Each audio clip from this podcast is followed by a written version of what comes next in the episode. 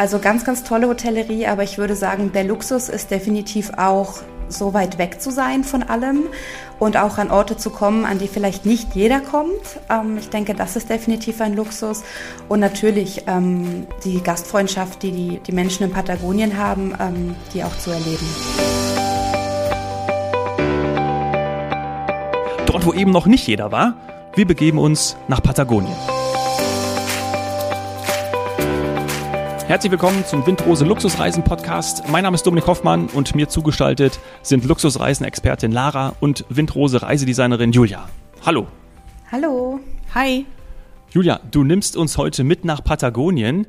Darüber freuen wir uns äh, ganz besonders. Aber welchen Bezug hast du zu dieser ja doch besonderen Region? Ähm, ich kann sagen, der besondere Bezug kommt daher, dass ich zwei Jahre in Chile gelebt habe und ähm, deswegen natürlich auch öfter mal in Patagonien unterwegs war. Ich habe dort mehrere Tage auch Trekking gemacht, war mit dem Mietwagen unterwegs oder äh, mit dem Schiff. Und ja, ich kann einfach nur sagen, Patagonien, das war Liebe auf den ersten Besuch und hat mich seitdem nie wieder losgelassen. Oh, das klingt gut. Das haben wir häufiger, ne? Lara, dass man irgendwie irgendwas sieht und dann denkt man so, oh, Freunde, warum bin ich nicht schon eher da gewesen? Ständig. Ich bin ständig schockverliebt, weil es gibt so viele tolle Ecken auf dieser Welt ja, schockverliebt. Also das, so habe ich mich in dem Moment wirklich gefühlt. Also das war so eine ganz bestimmte Kulisse im Torres del Paine Nationalpark, wunderschönes Wetter und ich stand da und ich wirklich mit offenem Mund und dachte, wie schön, also wie schöne Orte es einfach auf unserer Welt gibt. Also das ist wirklich Wahnsinn. Mhm. Und ich habe mal gegoogelt, wo es liegt. Also ist ja zwischen Argentinien und Chile. Ne? Muss vielleicht dem einen oder anderen auch nochmal gerne mal Google anwerfen und es genau, genau sich geografisch einordnen lassen. Und ihr habt schon gesagt, also äh, atemberaubende Schönheit, äh, Naturerlebnisse, so stelle ich mir Patagonien vor. Wie, wie, ist es, wie ist es dir ergangen, als du auch mal, du bist ja schon da gewesen, ne? also muss man ja auch sagen, ist ja ganz wichtig, ja? gerade um auch hier natürlich entsprechend reden zu können bei uns im Podcast, ist es ja eine der, der Hauptmerkmale, dass man schon da gewesen ist. ja, genau, also Patagonien wird ja gerne auch mal als das Ende der Welt bezeichnet, gerade weil es wirklich am letzten Zipfel Südamerikas liegt, also viel mehr vor der Antarktis kommt dann auch nicht mehr.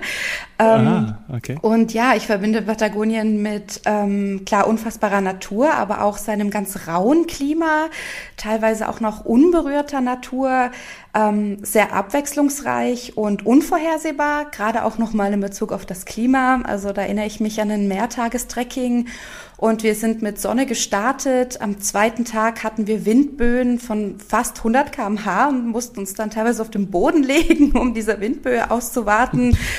Oh. Und ähm, ja, am dritten Tag hat's geschneit. Also ich dachte wirklich, das kann jetzt nicht wahr sein. Und das war jetzt, ähm, aber das ist eben Patagonien und ich finde, das, das hat auch eben, das ist gerade der Charme, der Patagonien hat. Und ähm, ich muss sagen, es sieht wunderschön aus dort, egal ob es schneit oder, oder die Sonne scheint. Ne? Es ist immer ziemlich spannend. Ähm, mhm. Aber da muss man auf jeden Fall vorbereitet sein in Patagonien. Von allem was dabei. Ja, das möchte genau. man ja auch. Ist ja auch. Patagonien ist für mich ist gleich auch Abenteuer. Also könnte man direkt irgendwie in einem Satz, oder? Ja. Patagonien, Abenteuer? Absolut, absolut. Ja. Also es gibt natürlich die, die Regionen oder die, ja, die Sehenswürdigkeiten und Highlights in Patagonien, die schon besser bekannt sind aber auch das Unbekanntere, also das ist wirklich Abenteuer. Ähm, es gibt ja auch ganz viele Streckenabschnitte in Patagonien, die auch keine geteerten Straßen haben. Also das ist alles wirklich noch sehr remote und dadurch wirklich sehr, sehr abenteuerlich auch. Mhm. Weißt du, woran diese Windböe mich gerade erinnert? Ähm, ein ganz lieber Kollege von mir ist vor vielen Jahren mit seiner Frau dahin gereist. Ähm, und das war auch so ein Tag, der offensichtlich ganz schön begann und die beiden ahnten nichts Böses und sind dann auf, auf so einer Art Bergkuppe stehen geblieben, weil sie ein Foto von der Aussicht machen wollten wollten. Und sie macht die Autotür auf und zack, Tür ab. Weil da so eine Windböe gegenknallte in dem Moment, dass dann plötzlich diese Tür abgerissen wurde. Oh. Ähm, und das war natürlich ein Problem. Es war mitten im Nirgendwo. Äh, und es war Heiligabend. Oh. Tür und, festhalten. Äh, wow. Schöne Geschichte, ja genau. Und dann haben die beiden halt diese Tür wieder eingesammelt, sind einfach weitergerollt, bis das nächste winzige Dörflein kam. Und dann hat er sich mit seinem Mini-Spanisch-Wortschatz, den er beherrscht, weil er hat mal vor Ewigkeiten drei Monate in Costa Rica gelebt, hat sich da durchgefragt, tatsächlich bis zu dem Automechaniker des Ortes sozusagen. Und der hat tatsächlich an Heiligabend alles Essen stehen und liegen gelassen und hat das wieder heil gemacht. Und da spricht der Kollege heute noch von, mit großer, also mit, mit ganz warmem Herzen immer, wenn er dran zurückdenkt. Oh, das glaube ich. Ja, das das, glaube ich. Also das ist vielleicht auch was, ähm, das hatte ich ganz vergessen auch, vielleicht was man mit Patagonien verbindet. Das sind definitiv auch die Menschen. Also sehr, sehr herzlich, sehr, sehr offen. Ähm, da hat jeder einen Platz am Tisch gefühlt und, und ich finde deine Geschichte, die unterstreicht das jetzt nochmal richtig. Mhm. Ist das dann vielleicht auch, was Luxus in Patagonien ausmacht? Also, dass man wirklich auch eben, ja, dieses, wir haben schon über Abenteuer gesprochen, wir haben dann über die, ja, über diese, das Zusammensein, das Familiäre. Ist das dann auch vielleicht der Luxus, der in, in Patagonien eher herrscht, als jetzt prunkvolle Paläste oder Fünf-Sterne-Hotels oder gibt es dort auch? Also ich würde sagen, es ist ein Mix. Also es gibt definitiv mittlerweile schon wirklich schöne äh, Luxushotellerie, auch mit wunderbarer regionaler Küche. Also da wird viel Wert auch in Patagonien drauf gelegt, dass man eben die, ja, die regionalen ähm, Unternehmen auch wirklich unterstützt. Wir haben tolle Spas, dass man sich erholen kann nach einem langen Tag in einem rauen patagonischen Klima. Also ganz, ganz tolle Hotellerie, aber ich würde sagen, der Luxus ist definitiv auch so weit weg zu sein von allem und auch an Orte zu kommen, an die vielleicht nicht jeder kommt. Ähm, ich denke, das ist definitiv ein Luxus. Und natürlich ähm, die Gastfreundschaft, die die, die die Menschen in Patagonien haben, ähm, die auch zu erleben. Mhm.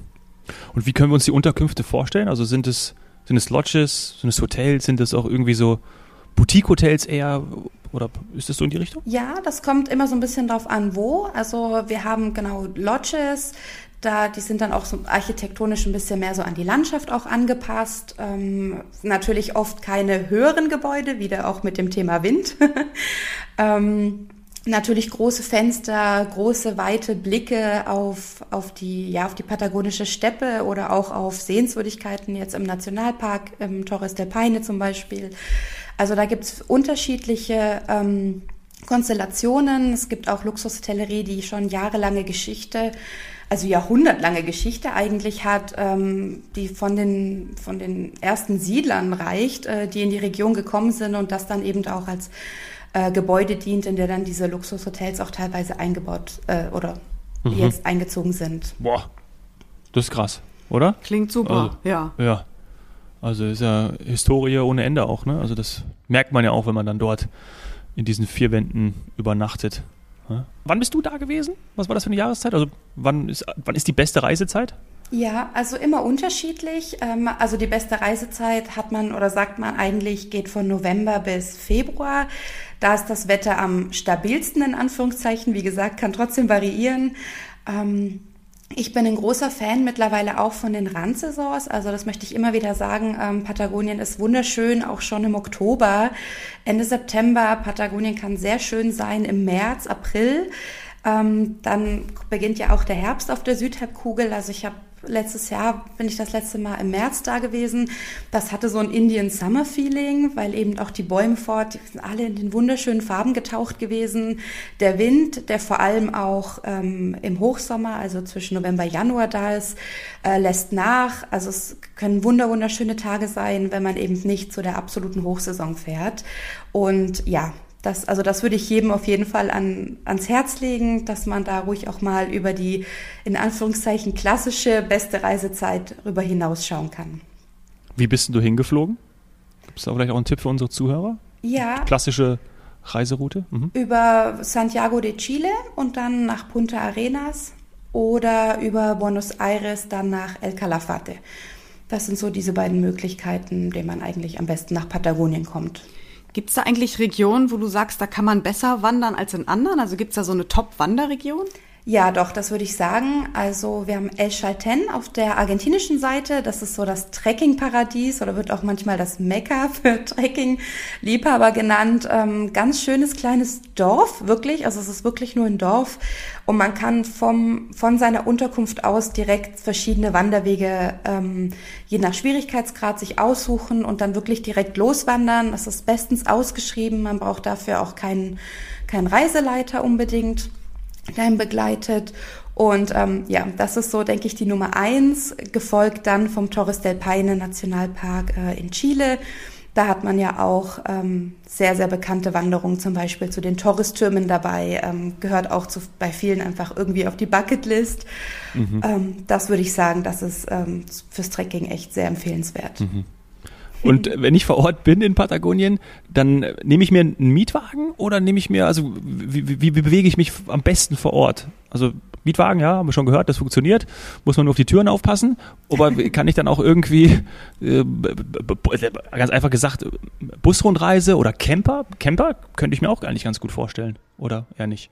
Also Camper ist möglich, ist nicht immer empfehlenswert, weil man tatsächlich nur an bestimmten Orten auch campen darf. Also da ist man sehr ähm, restriktiv auch in Patagonien.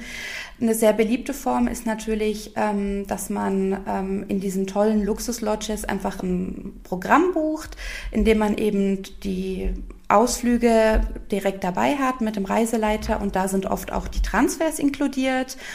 Und wenn man es aber doch, also Mietwagen finde ich super, ähm, kann ich auch empfehlen. Die Region in Südamerika gehört mit zur sichersten, äh, die es gibt. Also ich bin auch allein schon mit dem Mietwagen unterwegs gewesen.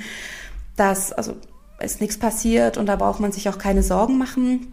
Und wenn man dann wirklich was machen möchte, was noch nicht jeder macht, ähm, dann würde ich mit dem Mietwagen definitiv die äh, Carretera Austral, so heißt sie auf der chilenischen Seite, oder die Ruta 40, Ruta 40 auf der argentinischen Seite empfehlen.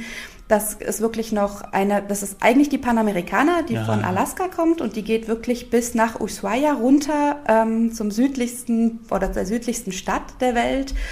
Und man fährt zwar auch an, an dem Torres del Paine Nationalpark, kommt an dem Trekkingparadies El Chalten vorbei, aber man besucht eben auch abgelegene Regionen, ähm, die eigentlich touristisch noch gar nicht so erklommen sind, hat da teilweise wunderschöne Lodges wieder dabei, tolles Trekking, kommt an großen Seen vorbei und ähm, das ist wirklich was, wenn jemand sagt, ich fahre gern Auto, ich bin gerne auch ein bisschen eigenständiger, möchte aber auf den Komfort toller Unterkünfte nicht verzichten, dann wäre das definitiv ähm, mein Tipp.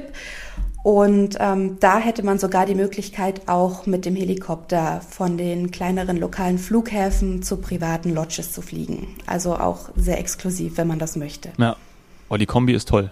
Muss ich wirklich sagen. Also das wäre. Auf jeden Fall. Das ist großartig, ne? Also da, boah, ich, ich mag das auch. Dann hast du so diese Verbundenheit zwischen ja, allem, allen Möglichkeiten bei einer Lodge, ja, alle Annehmlichkeiten, die du hast, plus eben, du hast schon gesagt, die, die Selbstständigkeit dann ja, wieder loszufahren, wieder weiterzumachen. Ähm, und auch Panamerikaner, ich glaube, das ist ja auch sehr vielen ein Begriff. Viele wissen vielleicht gar nicht, wo diese Route auch entlang geht. Ich habe ja hier schon, ich weiß nicht wie oft in den vergangenen, in den vergangenen 20 Podcast-Folgen gesagt, dass ich ein großer Fan bin von Reisedokumentation. Ja? Ob jetzt YouTube oder Dreisat Arte, schaue ich mir alles an. Und diese Panamerikaner-Tour, da gibt es ja auch sehr viele Dokumentationen zu, könnte, sehr empfehlenswert. Was da passiert, was das für ein Erlebnis ist, egal ob man da jetzt drei Wochen unterwegs ist oder sechs Monate, für die, die sich das leisten können und wollen, das ist, ja, das ist etwas, wo jeden Tag etwas Neues passiert. Egal, äh, Auto, äh, du lernst Menschen kennen, äh, über Kulinarik haben wir noch gar nicht gesprochen, ja, das ist ja auch so ein Punkt, der dann auf so einer Reise ja auch immer sehr, sehr deutlich wird, was man vor Ort ja, konsumiert, was man essen kann. Und es ist ähm, ein einmaliges Erlebnis wieder, wo wir ja schon oft in unserem Luxusreise-Podcast gesprochen haben. Wollen wir noch kurz über die Kulinarik sprechen? Äh, Auf jeden Fall. Darf ich einen Satz dazu einwerfen? Ja, sehr gerne. Ich finde nämlich Patagonien kulinarisch unglaublich sympathisch, weil niemand versucht, mir Seafood aufzutischen. Das toll. Muss ich nicht das 17 stimmt, Mal das erklären, stimmt. dass ich eine Eiweißallergie habe sondern äh, es gibt richtig gutes, deftiges, äh, nicht fischiges Essen. ja.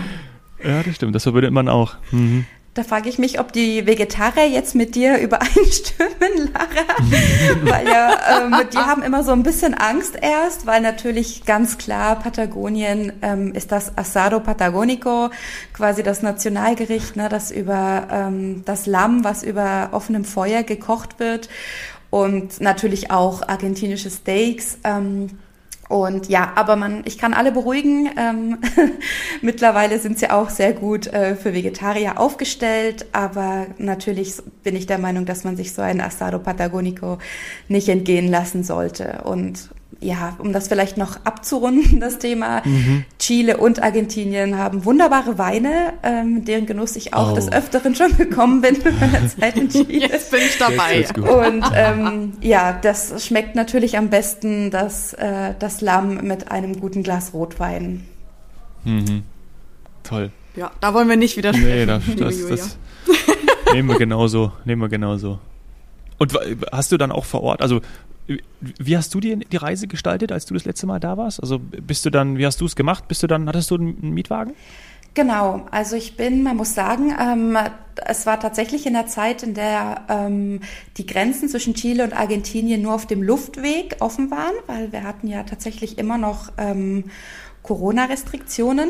Ähm, okay. Und ich bin mhm. dann, genau, ich bin von Santiago runter nach Punta Arenas, habe mir geflogen, habe mir dort äh, den Mietwagen genommen und bin dann nach Puerto Natales. Das ist so die letzte Stadt, bevor es wirklich in den Torres del Paine geht oder letzte Kleinstadt und bin dann im Torres der Peine geblieben ein paar Tage. Und normalerweise würde man dann über die Grenze äh, rüber nach El Calafate, das ist so ähm, ja das Gegenstück auf argentinischer Seite zu Puerto Natales.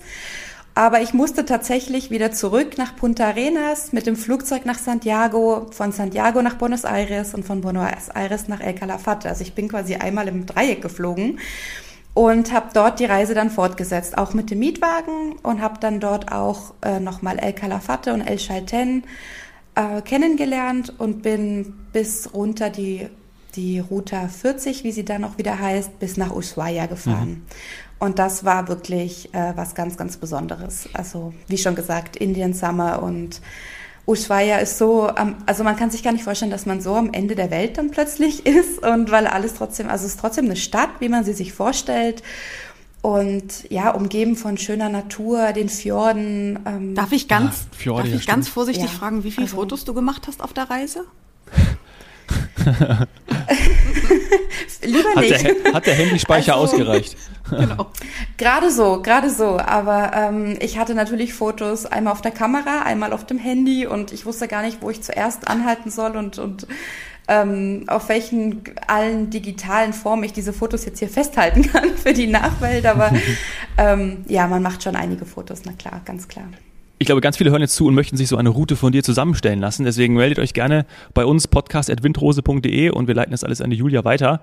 Denn ähm, ich, also ich, ich sitze hier mit, mit, äh, mit offenem Mund, weil ich denke so, krass, also wirklich eine, eine, eine ganz tolle Route und vor allem, was man alles erleben kann. Ähm, plus eben, dass du sagst, wie viel Speicher man frei haben muss auf seinen jeweiligen SD-Karten und, und Smartphones, damit es ausreichend ist für zwei bis drei Wochen sollte man schon einplanen, ne?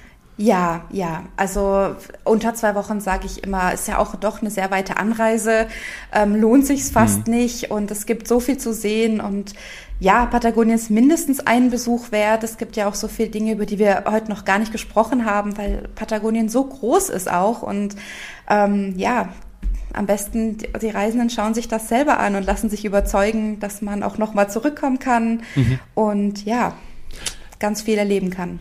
Ist ja wahrscheinlich auch so ein Land wie viele, dass wenn man einmal da gewesen ist, dann äh, möchte man unbedingt wieder zurück. Oder? Ja, also ich kann das, kann das nur bestätigen. Ja, ich bin ja gleich da geblieben. Und deswegen möchte ich jetzt von Julia noch zum Abschluss wissen, was ist denn dein absolutes Patagonien-Highlight? Oh, das ist ganz, ganz schwer. Ähm, Lamm und Rotwein. Wenn ich das gefragt werde.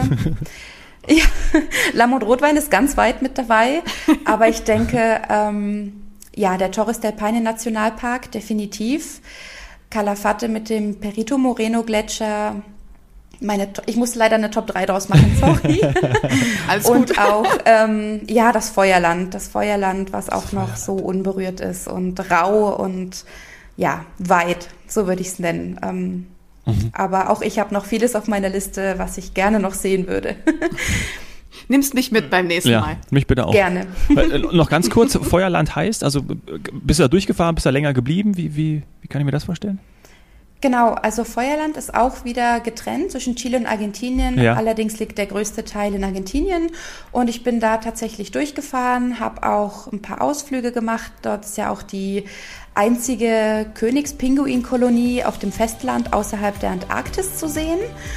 Und ähm, genau, bin dann am Ende in Ushuaia noch ein paar Tage geblieben. Und das ist natürlich auch immer ein toller Ausgangspunkt dann für Antarktik-Kreuzfahrten zum Beispiel. Dafür ist Ushuaia auch sehr bekannt. Ja, und da sind wir schon wieder beim nächsten Thema antarktik Also wir kommen immer von Hölzchen auf Stöckchen. Ich merke schon, wir müssen noch weitere Folgen einplanen. Äh, das machen wir ganz bald. Ich sage herzlichen Dank euch beiden und äh, freue mich auf das nächste Mal. Bis bald. Tschüss. Danke euch und hasta luego. Tschüss, bis dann. Hasta luego.